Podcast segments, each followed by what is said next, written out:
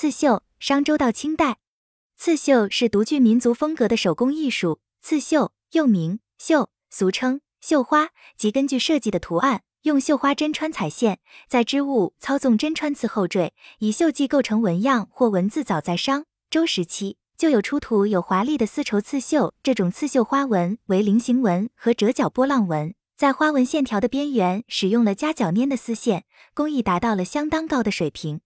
据《尚书》载，周代的章服制度规定了衣画而长绣。周代皇帝所穿的冕服上运用十二章纹十二的纹样，皆用画或绣的方法制成。战国时期的刺绣已很精美，这时期的刺绣都是用变绣针法。到了秦汉时期，刺绣已发展到了较高的水平。刺绣工艺在当时已经非常发达，绣品成为对外输出的主要商品。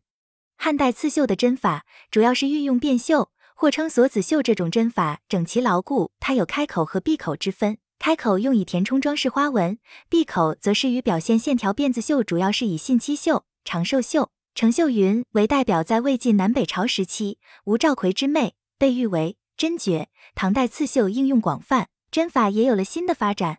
刺绣一般是用来作为装饰的服装用品，做工考究，色彩丰富。唐代的刺绣除了作为服饰用品外，还在书法和绘画作品中有所表现，这是中国刺绣史上的一大转变。它使刺绣逐渐脱离织物装饰，而成为相对独立的艺术欣赏品。唐代刺绣针除了运用战国以来传统变绣外，还采用了平绣、打点绣、云剪绣等多种针法。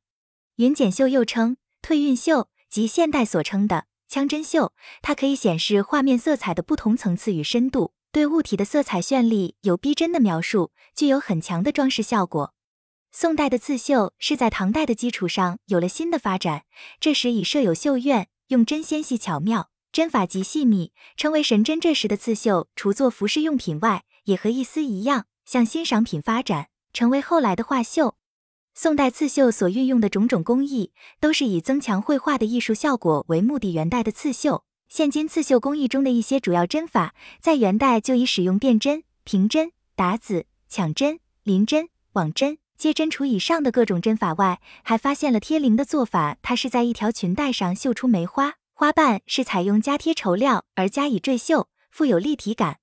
明代的刺绣，除了宫廷绣作外，广大城乡都出现了许多绣坊，因多为妇女的制作，故古时称为女工。工嘉靖年间，以上海顾绣五十二最为代表。顾绣多以宋元名画为摹本，配色极其讲究，所绣山水、人物、花鸟无不精妙。故绣脱离生活实用，成为一种独立的欣赏艺术品。明代刺绣明显的向实用的和欣赏的两个方面发展。